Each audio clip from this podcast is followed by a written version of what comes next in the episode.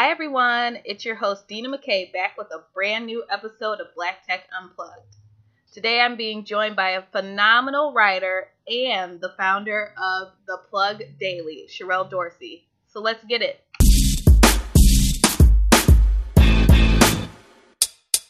Hello, Sherrell. Hey, everyone. Thank you so much for having me on the show today. Of course, of course. So, Sherrell, you created the plug, and I'm not sure if everyone's familiar. So let's just start off with what do you do exactly? Absolutely. So by by trade, I am a tech journalist, and the plug, um, theplugdaily.com, is the daily tech newsletter that highlights and covers founders, investors, and innovators innovators of color um, in the tech news. And so every single day we curate um, the top tech news stories that feature people of color. So that's um, we were just we just turned a year old. Um, I launched the concept last year, just sort of as an experiment to really see are journalists, um, you know, is the media really covering the accomplishments, achievements, and also thought leadership of Black um, founders. And um, just in my own research as a, as a tech journalist and working on stories, I knew that I personally was trying to contribute to the effort, and I would see these stories come in far and few between. And so, wanting to document that, and then also for folks who are interested in interested in seeing um, some of these more visible players in the tech space, I thought it would be a great service to provide these updates Monday through Friday, as you know, as we're all typically reading the news for the day. Um, you can also read about you know what people of color in tech are doing as well. And that's awesome. From my perspective of being a person who does work in the tech industry, definitely feel that it was a niche that was missing for a long time. And so you say Absolutely. you kind of started the plug as an experiment. When you started the plug, what I guess what were some things that you were seeing when you started, especially with regards to reporting in the tech industry? Yeah, I think just kind of getting started early on, we were right in the thick of the media, media frenzy around tech's lack of diversity. And so it seemed that every news story was about demonizing tech companies for not having enough people of color on their teams or not really quantifying who was on their teams or not having women in leadership positions. And so, um, over the last probably two to three years, that's really been the storyline, and studies have come out. Companies have made concerted efforts towards things like diversity training or hiring a chief like diversity officer, um, and doing sort of all of these, I think, feel good initiatives to make us feel as though we are really giving people of color in tech an opportunity. Um, and for me, I think it was doing a disservice to having the larger conversation on how our what is the language that shapes the way that we report and cover innovators of color? Because it's beyond the storyline of oh you know this person is least likely to get funded and this person is least likely to be you know in silicon valley like they're an anomaly. Um, and that might be true but at the same time i think that when we're playing around with data and numbers we have to very very we have to really be careful on our on the way that we we um, we provide the narrative. And i just felt there was a responsibility missing there from um, journalists to really dive into now how do these people's stories um, fit into the larger conversation around who's creating what in tech um, in the future of all the things that we're thinking about, right? Like artificial intelligence and um, and, and augmented, you know, reality and mixed reality, and sort of how are these, I think, larger, you know, high level um, technology is going to play a factor into our world, um, especially as we look at the future of jobs, the future of education, um, the future of our cities, the future of affordable housing. I just felt that we were getting distracted from, I think, the necessity of not just talking about the disparity, but also talking about the opportunity and highlighting people within and beyond Silicon Valley who were doing awesome work um, around connecting these ideas. Right. And I know you're in the Charlotte area. And when people think of tech, the first thing that comes to people's minds is Silicon Valley or even, let's even go Miami, where Black Tech Week is. Charlotte seems to kind of be not a city you would first think of when it comes to tech. So from your perspective, has being based in Charlotte and having the plug there kind of made a different perspective when it comes to the tech industry? Absolutely. So I'm actually originally from Seattle, Washington. And so, you know, I grew up like on the Microsoft campus, you know, around the mm-hmm. Amazons or what have you. And so um, I think, you know, each city kind of has its own way of contributing to the environment. So tech for me wasn't really Silicon Valley. It was sort of mm-hmm. right down the street from my house, and I had that privilege. When I moved to the South um, almost three years ago from New York City, I actually just felt that there's a there's a way that we kind of think about Silicon Valley. It's it's very almost experimental. It's um, shiny. It's it's um, you know Steve Jobs, and I think these caricatures mm-hmm. of people who are just like kind of insane. You know, they work all the time. they make a, ton of money. They're 20 something, and they have hoodies and they're paying crazy amounts of money in rent. And I think that we've really characterized Silicon Valley as a place that is far different from the rest of the country. Um, and so, with that said, you know, coming to North Carolina, I also know that North Carolina is home to some incredible schools. Um, everything from HBCUs like North Carolina A&T, which graduates some of the top engineers, um, Black engineers in our country, to mm-hmm. Duke University, um, to the Raleigh Durham area. I think being a great sort of feeder um, employment uh, pipeline uh, within tech. Um, so I, I didn't have any misconceptions about what Charlotte was. Um, mm-hmm. I, I did think that the talent is is there. I think tech in cities outside of Silicon Valley is is different, right? I mean, you know, I'm in tech and I don't I don't have you know an engineering background or a software development background. Um, and so technology is expansive in its definition, it's broad in its definition. So for Charlotte, there are tons of people who are, you know, working in various forms of the technology industry. Um, it's not packaged in the same manner that maybe Silicon Valley is. You don't get the, the, the wealth of startups that Silicon Valley has. Um, but you still have industries that require highly technical people. So that's why, you know, Charlotte has is a number two banking industry, industry capital um, in the country after New York City. So we have the Bank of Americas, we have the Wells Fargo's. At one point, we had Wachovia, what have you. And so, mm-hmm. you know, those are the biggest industries and corporate entities that help to propel African Americans in particular into the middle class in this city. So, you know, again, you know, I came here just approaching it, you know, realizing and knowing that there's a high skill level talent. When we look at folks who are in, you know, uh, finance, people who are in data analytics, those are highly technical banking skills um, that are applied to this industry. So though it doesn't look like Silicon Valley, you know, Charlotte is not new to um, to what I what I believe is, you know, a sort of highly educated population of uh, of professionals. Right, and I personally can speak to. I know some Aggies who were in North Carolina, so I understand.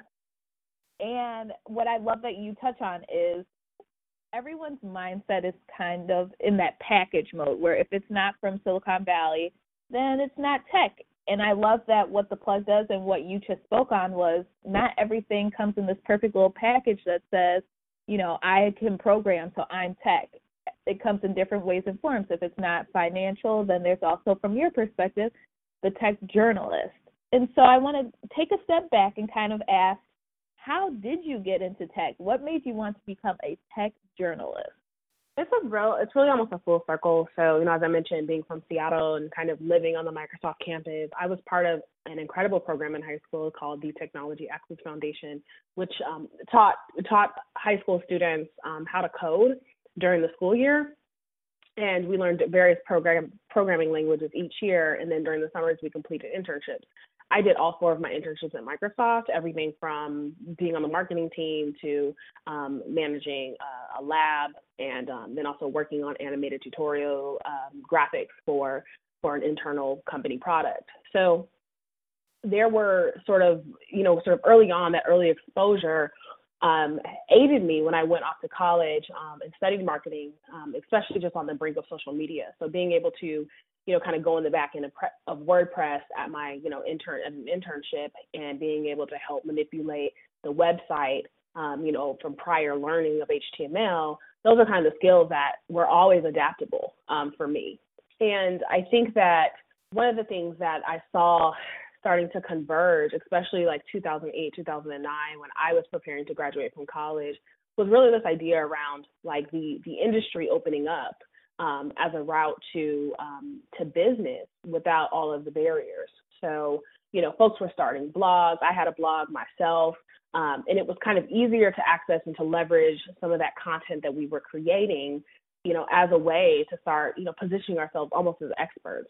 And so the more that I started to write and also look at how can I be, um, you know, how can I be helpful and useful, in in terms of uh, you know predicting and sharing information about some of the challenges in our communities in ways that I see other I see entrepreneurs um, in you know my community solving those problems.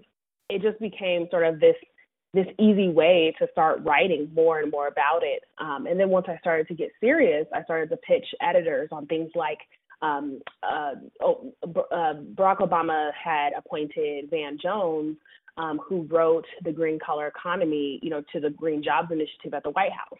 And I remember reading that book and then writing a story for Black Enterprise about like this is going to be the wave you know this was probably like 2013 when i wrote this article like this is going to be the wave for people of color to get into the technology industry and as a route to reducing poverty in our communities um, and then also helping our communities so just early on i was trying to apply the information and, and research that i was um, that i was looking at to writing and like trying to get the word out and so it was just out of pure passion that i really got into journalism um, and then started taking it more seriously through the years. Um, you know, and that was on a freelance basis. So I've written from for everyone from Fast Company to The Root to um, Next City and some other smaller publications like Triple Pundit, um, as well as just things that I've written on my own blogs, and then of course now the plug. And I think one yeah. of the challenges that yeah, and so I think one of the challenges that that's always just presented itself is you know, really getting into the nitty gritty of helpful things. I think we've gotten to be a society of listicles. And I've always argued for we can have deeper stories told about what we're doing um, to really inspire people to think about how can I see myself in tech? How can I see myself in, you know, this industry where I can, you know, essentially, you know, be you know, be pulling myself out of poverty um, through these new trends that are happening in tech. So, um, so that's that's kind of how everything got started for me as a tech journalist. So you had the marketing and the journalism background. And as someone who you didn't take the traditional route of, you know, being in tech, getting like an information systems degree or computer science degree. So for someone who would be interested in being a tech journalist, what are some skills and some methods that you could suggest for someone who's interested in that field or taking that route? I think to start writing, I also worked in tech. Um, you know, I again, I wasn't a developer, I had a formal background, but I was a marketing manager for Uber for a year and a half, or almost a year and a half here in Charlotte. Mm-hmm. You know, I, I worked on a contract with Google Fiber. Um, again, you know, mm-hmm. I had those internships at Microsoft, so I was always within the industry. Um, so I had some of that insider knowledge and interest and access, um, and then also I did things like attend conferences. You know, um, especially when you're a, if you're a student, like go and say, hey, I'm a student, I want to volunteer. You know, that helps you to expand your network and that also helps get you in the room so you can understand what are the latest trends. You know, when I was at FIT for undergrad in New York City, we had Adweek come to our um come to our they hosted their conferences on my campus.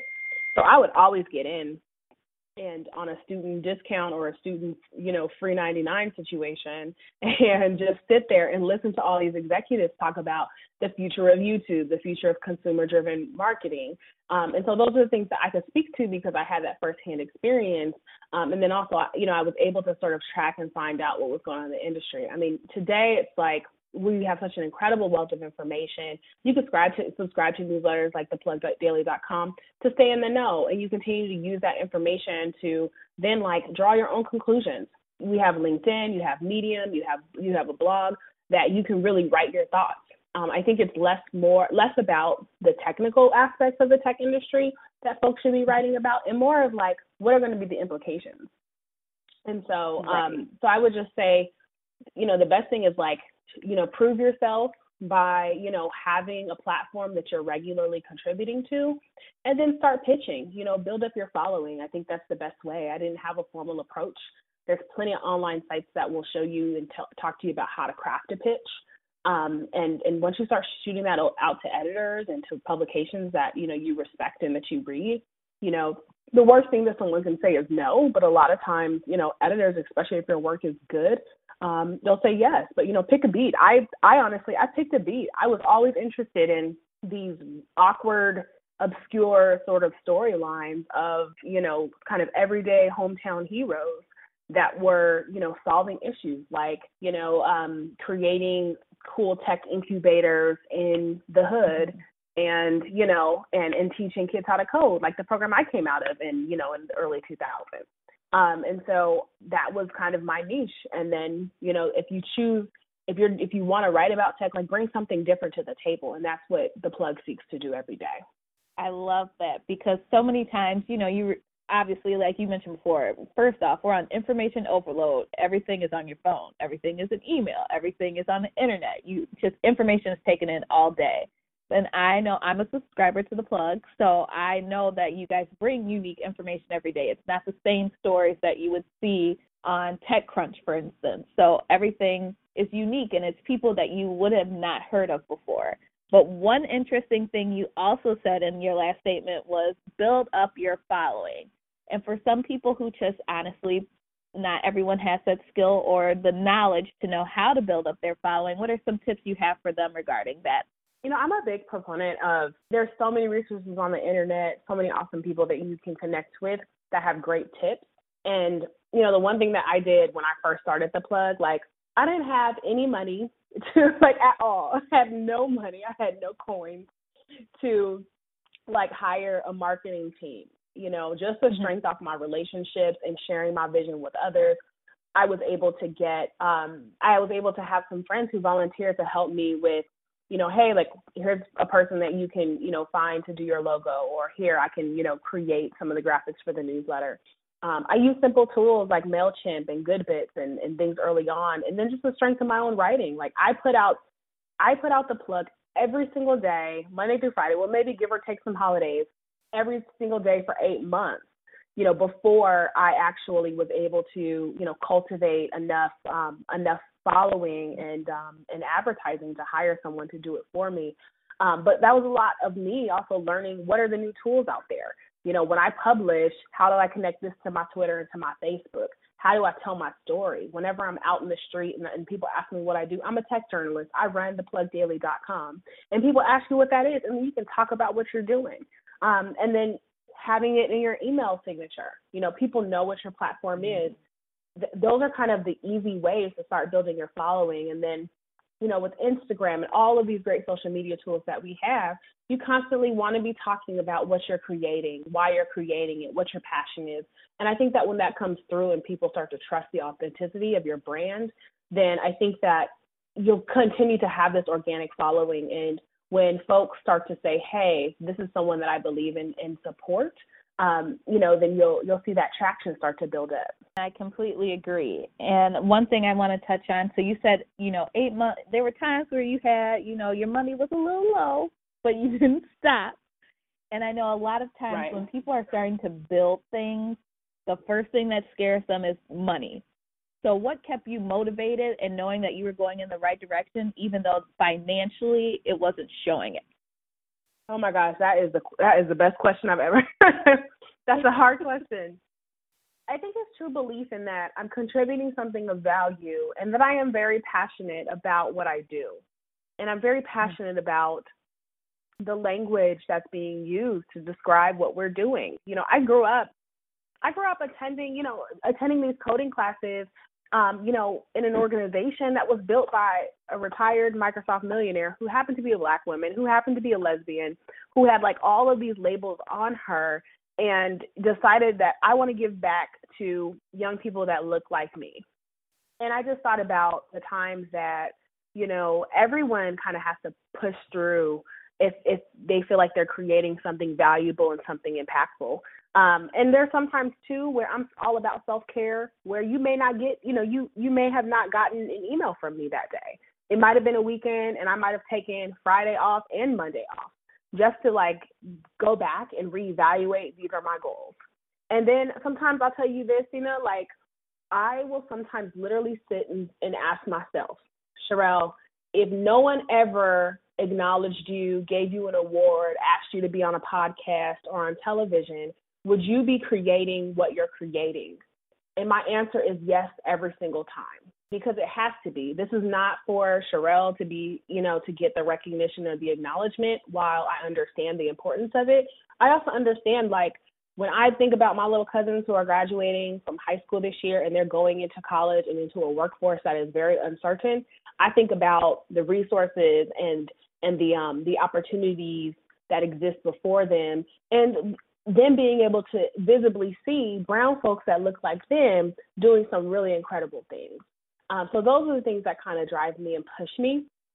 And then I think also I have to reassess my strategies because I feel, I feel like if I'm hitting a brick wall, then I have to sit back, maybe speak to some mentors, perhaps re, um, take a look back and recalibrate what my goals are. Because if I'm if I'm hitting a brick wall and it's not because of burnout, it's not because I'm just tired or I'm out of ideas. It's really like, is my business strategy still accurate? Do I need to make modifications so that you know I can you know really leverage this opportunity to build relationships that will lead to revenue streams? Um, and and so yeah, that's that's kind of how I try to get through all of that.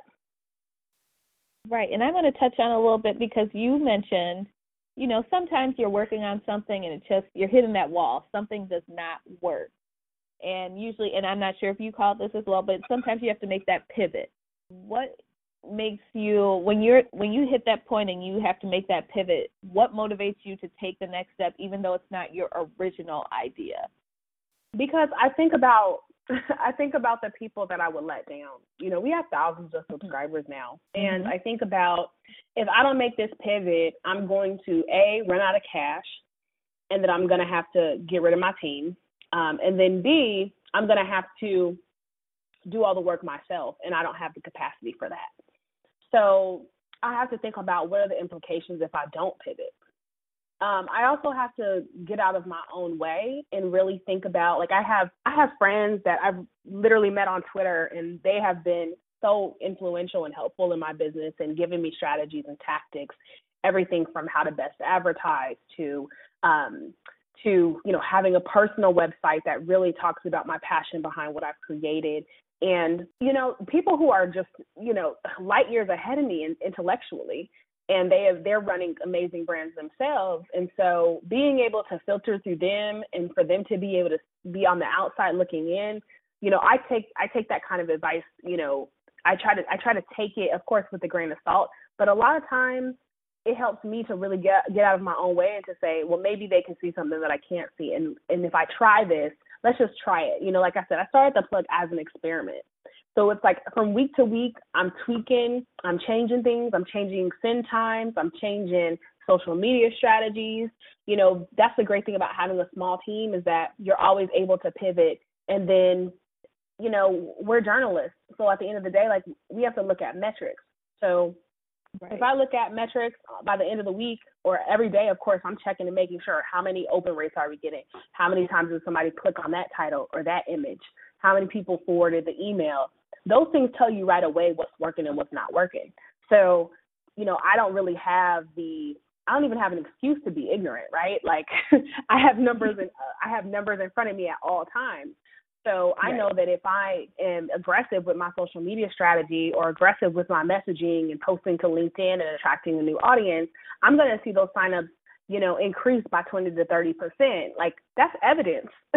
so, so the pivot, um, the pivot happens almost you know, daily to weekly, um, depending depending on things. But I'm, I'm I'll, I'll say this: I've gotten much more comfortable with being okay with proving myself wrong and experimenting. Interesting thing that you just mentioned was kind of meeting people online, and that's kind of how we connected with social media. But let's talk a little bit about actually connecting with the right people on social media. Obviously, again, you're open to the whole world. Everyone can see what you're doing once you enter into the social media world how do you find your tribe online? How did you find the people that were giving you this this great advice? That's a good question. I think, you know, I, I think as a journalist first, I find those individuals who are typically connected to people that I'm already connected to. Um, I find out what, you know, those folks are also talking about, who they're talking about, how they're talking about things. And, you know, typically I will, you know, reach out because chances are I'm working on a story and I get a chance to interview them and really get to know their work. Um, and a lot of times I think I'm, I've really developed that journalistic skill of like being able to detect BS. And so the good thing is that um, I, I usually try to look for qualifiers that this person A knows what they're talking about, you know, B um, they're successful in whatever that means for them particularly, um, and then C, that, you know, they're showing evidence that their work is real um, and that they're passionate about it. And so, you know, I think it just kind of comes through a variety of, you know, hey, like I'm, you know, I, I'm part of this group, or someone reached out because they read something that I wrote, or you know, I've been connected. A lot of times, a lot of times people will say, hey, Sherrell, I met this person at this conference, and I want to connect you with them, and it's literally just like an email intro. Um, and that's how my network just continues to grow. Um, the other thing is just the way that I've branded myself. A lot of people will bring me folks, you know, and then at the bottom mm-hmm. of the newsletter every day, we always ask folks, you know, you know, who do you know that's working on something really interesting in your community? You know, send us send them our way. Um, so it never ceases to fail that at least a couple of times a week, people are introducing us to new to new folks and faces and organizations and initiatives um, that we're able to then start tracking and following. Um, so it's it's really an ecosystem, I think, of, of different connections, and just having that that online presence has really helped to increase that. Awesome. So hopefully some of the listeners will take some of those tips and maybe grow their network a little bit and start meeting new people. So I want to touch on what's actually in the plug newsletter for people who aren't subscribed yet, but who will obviously subscribe after this conversation, listening to this podcast. Well, so what? Let's tell the listeners what exactly goes into your newsletter. Oh yes, it's my favorite part. So the newsletter is curated every day. So we typically feature the top five news stories. We call it our hit list. Um, we feature we feature the top five news stories um, across the web uh, featuring people of color. So we're aggregating these news stories from other outlets, um, and we'll have a small blurb, we'll have some image, we'll have an image, um, and we'll we'll point you to the publication that has written that story. In the intro to the newsletter, you'll typically get an insight um, either from my editor Tyler Young or from myself um, about the tech industry as a whole. Um, perhaps we attended a conference or what have you, or we have some something special um, going on with the plug, um, or we're conducting a survey. Um, but typically, we try to share our life in tech and just really sharing, you know, sort of how we're engaging and interacting, and how you know we're showing up as thought leaders in the space ourselves.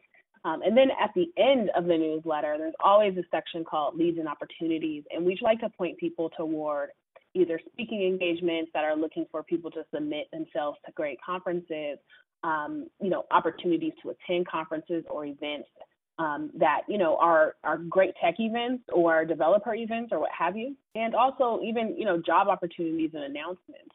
So part of our philosophy is that the way that we also diversify tech is not just through um, through training and education, but it's also like us having to be better, I think, proponents of our own PR. You know, so if mm-hmm. if if a conference is saying submit, you know, here's submissions open for speakers, like we all need to be submitting ourselves for those conferences so that we can be seen, you know, on that on that um that conference flyer or on that, you know, conference website. Um, so that you know we are touching different different bases so that diversity isn't just the job of other folks feeling like we need to let you in but it's us literally saying we want this seat so let's you know let's go ahead and, and make sure that that um, that folks are on you know our radar Right. And I love that you have that component to your newsletter because rarely when you get a newsletter to your inbox, are they actually giving you an opportunity for you to share your resources? So where else can you really get that? So in your newsletter, mm-hmm. obviously you share different types of stories, but what are some of your favorite types of stories to share with everyone? I always love the stories when people have raised millions of dollars um, for mm-hmm. their for their app or for their business. I just always think it is such a huge feat when you are able to not just create an idea and grow it, but then convince people to give their hard earned money to you. I think that is just such a magical thing. I mean, of course, Silicon Valley is supposed to be the, oh, this person came in with a PowerPoint and walked away with $5 million valuation before even doing anything. And that's just not the same when it comes to Black founders. Um, you know, it's it's it's a challenging process to get access to venture capital, um, and we know that just based on you know the reports. So when you see a, a you know a brown person getting like some real money, um, I just love to share those things, and those are actually usually our most open newsletters. Um, people like to know when you know such and such company has raised money or has been been acquired. The other the other kind of story I really like to share is really about um, when celebrities are doing things within tech, be, you know, be that becoming venture capitalists or starting training programs. Like I think Ne-Yo just opened up a coding program. Um, Karen Civil, who's very popular these days, is, has opened a coding program in Haiti. and I think that, of course, there's like a publicity component to it, but I think that when you have people using their influence to help um, to help you know drive impactful change from a social perspective, I think that's important. You know, I think it's I think it says a lot about that person's character besides like, oh, I'm fly, look at me on Instagram on my boat. You know, it says that they're in touch with the reality that not, you know, everyone has access, you know, to quality education or opportunity. Um, and so I, I really love those kinds of stories. And then from the other side, has there been stories or there's certain types of stories that are kind of hard for you to share? I guess that kind of touch your emotions or, you know, pull at your heartstrings? I um I think what's becoming difficult to share is just more of these stories on, you know, robots kind of taking over our jobs. Um, and then even as a journalist, right, there's there's um this whole issue around fake news and also like automated journalism. Um, so you always look at how is my role going to change um, in in the next couple of years, um, but then also just the reality of you know we're innovating quicker than we are solving problems, um, particularly for folks. Like the other the, a couple of weeks ago i went to the car rental um, counter at the airport um, as i was traveling. And there was a kiosk where i could scan my driver's license and swipe my credit card and just walk to my car and take off. Like i did not have to interact with a human being if i did not want to and mm-hmm. that was a very real reality that for every you know machine there are two to three people who do not who no longer have access to a job and that's a real reality you know and i and i think that our young folks today i think those who are not being steered into um, mentorship or, or folks who are guiding them into really thinking about you know what does what are they what are their what is their education needs and their their work needs in a 21st century economy i'm very frightened for them you know, because the value of being a cashier at like a family dollar is going to continue to decrease. There's going to be no fight for a $15 minimum wage if you can get a robot to, you know, do everything. So that troubles me, but I also know how important it is. So we, we don't shy away from sharing those kinds of stories. Right. I mean, and that's even just the whole thing with department stores recently. You know, all these stores, not just department stores, but any a lot of clothing stores are closing because everyone's turned to online realtors and it's kind of scary because it's like if everyone keeps doing kind of what I'll call the digital thing and you know going online, paying online, doing things online, where does that leave us when it comes to jobs? And that's very a very scary reality that I don't think people have started taking seriously yet. Not at all. And I mean, you know, I worked retail in college. You know, I worked at the Gap you know, late at night because I took classes during the day and I also worked at Starbucks because those were the jobs that I could balance my school schedule with my work schedule. And so, mm-hmm. you know, I remember how pivotal it was for me. Like I didn't have parents that paid for me to go to school. So I always needed to have money to pay for my basic expenses outside of my tuition. So I think about how those kinds of jobs are going to go away, but then there's still opportunity, right? You have all these great online platforms that allow you to make money. You know, obviously you could Uber if if that's what you choose to do. You could become a Postmate. I think it's changing. Um, but again, you know, if you don't have access to those technologies or you don't know how to use them, um, you don't know how to work them in your favor, then I, you're going to be left out in a drastic way. And I don't think that our our our legislation and our policymakers really really understand the significance of how work is going to change. Um, and so it's it's it's not to paint a doom and gloom picture. I just don't feel like we're asking enough critical questions and building enough solutions at the rate in which we are, you know, creating new industries. Right, and I completely agree. So I want to touch back on to your industry and what you were doing. So one thing you mentioned before is like eight months. For eight months, you were doing everything yourself, and obviously you had yeah, input girl. from people who were helping you because eight months is a long time, girl. Oh, so oh, yeah. how what did oh, you yeah. learn during those eight months? Did you learn basically every part of business or I guess let's elaborate about more about what you learned during that process. Oh wow, like what didn't I learn? Um, I learned that I am definitely not a designer. I am a writer through and through. that is my artistic lens. Like I am an I am definitely a writer. So it was a struggle to really understand and see like how people were engaging with the with the with the newsletter. Um, I think I think just just changing the design, you know, changed the experience for readers. Um, and yeah, I mean, you learn a, you have a crash course in in business in general. You know, when whenever you start something. Um, and you know, even though I had worked for other companies, you know, when you start your own thing, like you're learning a lot for the first time, you know, from your accounting software to just how do you create a great company culture? And that was one thing that I thought about even as as I got started was how do I create a stellar environment that people would actually want to work with me on this.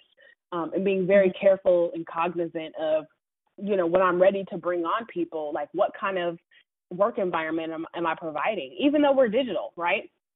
So right. most of my team, they're remote, but that also means that I have to be very organized.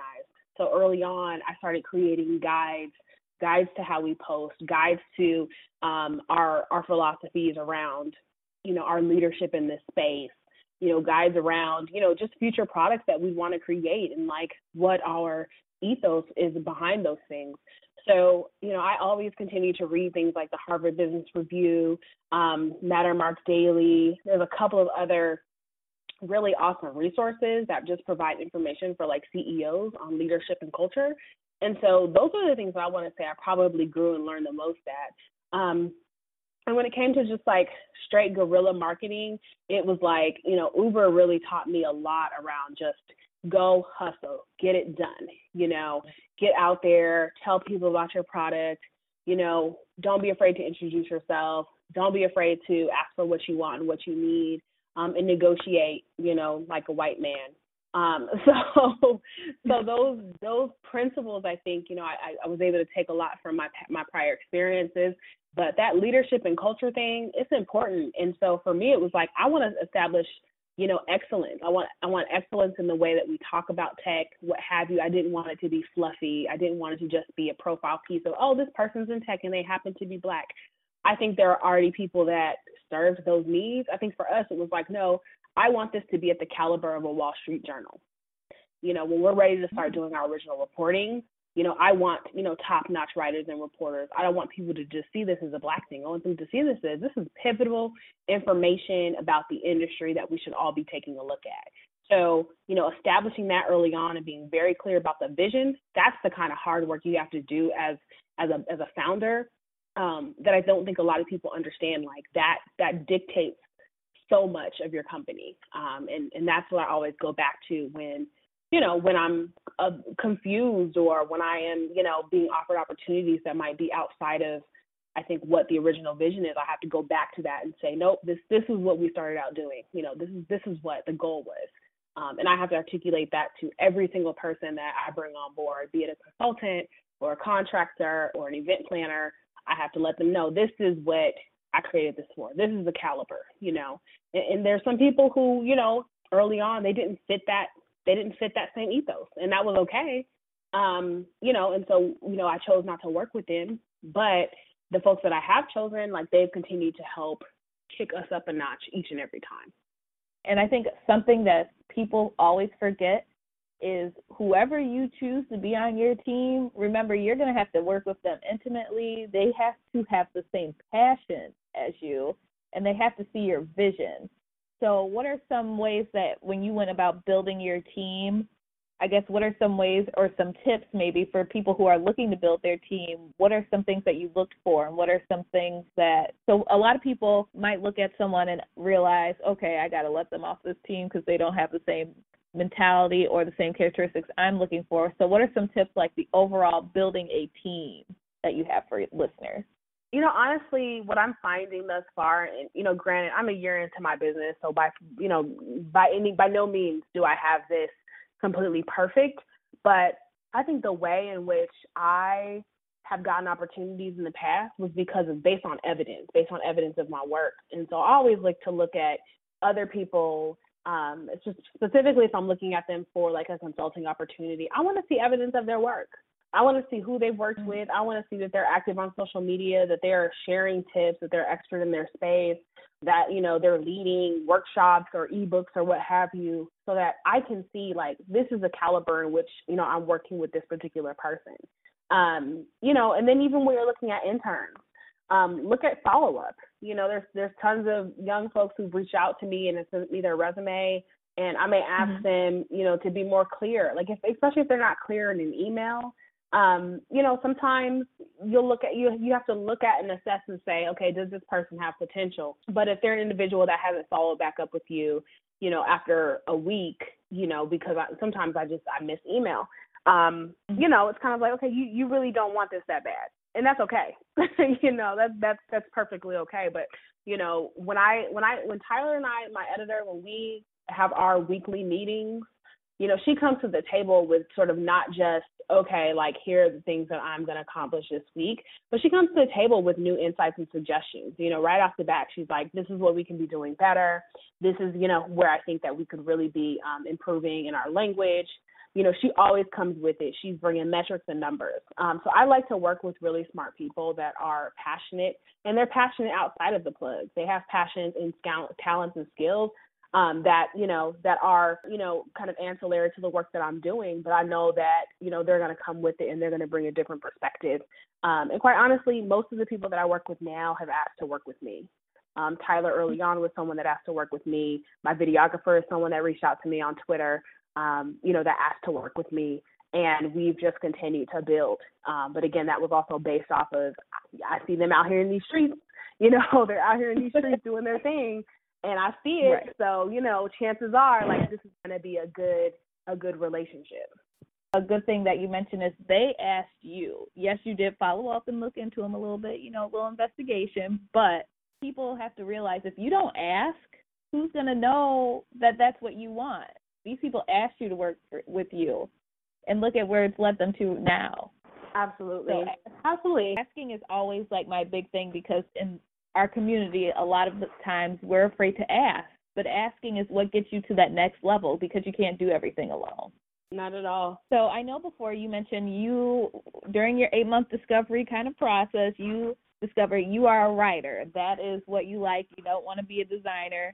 But I will say the first time I saw you in person, you actually were hosting the Save the Black Tech Ecosystem here in Chicago with Black Tech Mecca.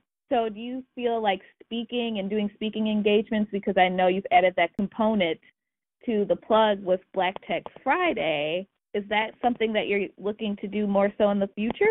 Absolutely. And it's funny because those are definitely the muscles that I had to uh, to continue to add um, and the muscles that you have to continue to stretch.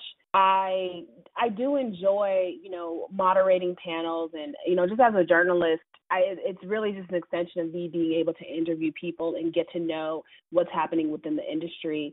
Um, I've had the pleasure of, of of interviewing Steve Case, who founded AOL, um, co-founded AOL, excuse me. You know, Daymond John of um, ABC Shark Tank, and some of these opportunities came as a result of, you know, being a tech journalist and you know folks reaching out and saying, hey, you know, we love your your viewpoint. We love the way that you write about this topic. Would you like to come out?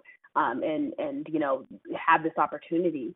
Um, you know, the state of the Black tech ecosystem was such an incredible um, was such an incredible experience, and you know, part of the reason why you know I I got the opportunity to host that particular event was you know based on meeting you know their team uh, when I first moved to Charlotte, um, but then also because I within the plug I was always talking about data, the need for Black data scientists, the need for analysis on what's going on in the ecosystem, as it relates to black um, to black people. And so those kinds of things were just very very natural. Um, and then as we've been getting into like the black tech friday updates which i do the video every friday on instagram at underscore the plug daily um, the plug daily you know those videos were really just the need of we're a very visual and video driven society right and so mm-hmm. we're we're thriving off of these sort of tutorials and know-hows and you know folks aren't like i don't i haven't owned a tv in five years so most of my news mm-hmm. i get through my newsletters and through my google home and you know through podcasts and the apps the news apps that i subscribe to so it just made sense to say okay you know some folks will never subscribe to the newsletter and that's totally fine.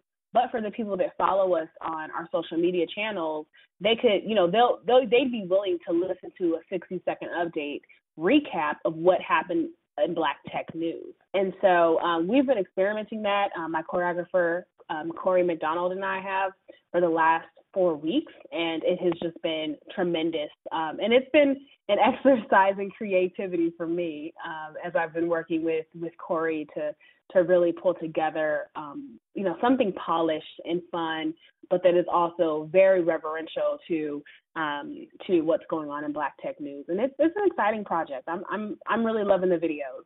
So yeah. Well, so in the future, what do you see the future being for the plug and for Black Tech Fridays?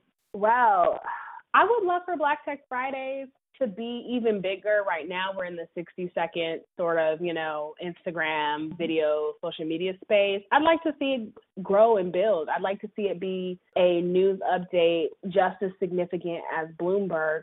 Um, and, you know, us having like our own space to provide these interviews with you know top you know top folks in tech that happen to be people of color. Um, and then in terms of the plug i mean we're just going to be walking into some really great original content. So it's a it's really an awesome time to be subscribing right now because we're really building up our writing team um, and and their their reporting to to highlight some folks that you know we know of that i don't think the world has been introduced to yet and so we're going to just continue to provide, you know, visibility for folks. Um, and so it's a good time to just, you know, to be to be on board with us um, as we continue to grow and to to roll things out. Yes, and Sherrell, to wrap up our conversation, let everyone know where they can find you and where they can find the plug. Absolutely. I am at Sherrell underscore Dorsey at um, on Twitter as well as Instagram, and that's Sherrell with an S and H and E, two R's, E's, and two L's. I have a long name.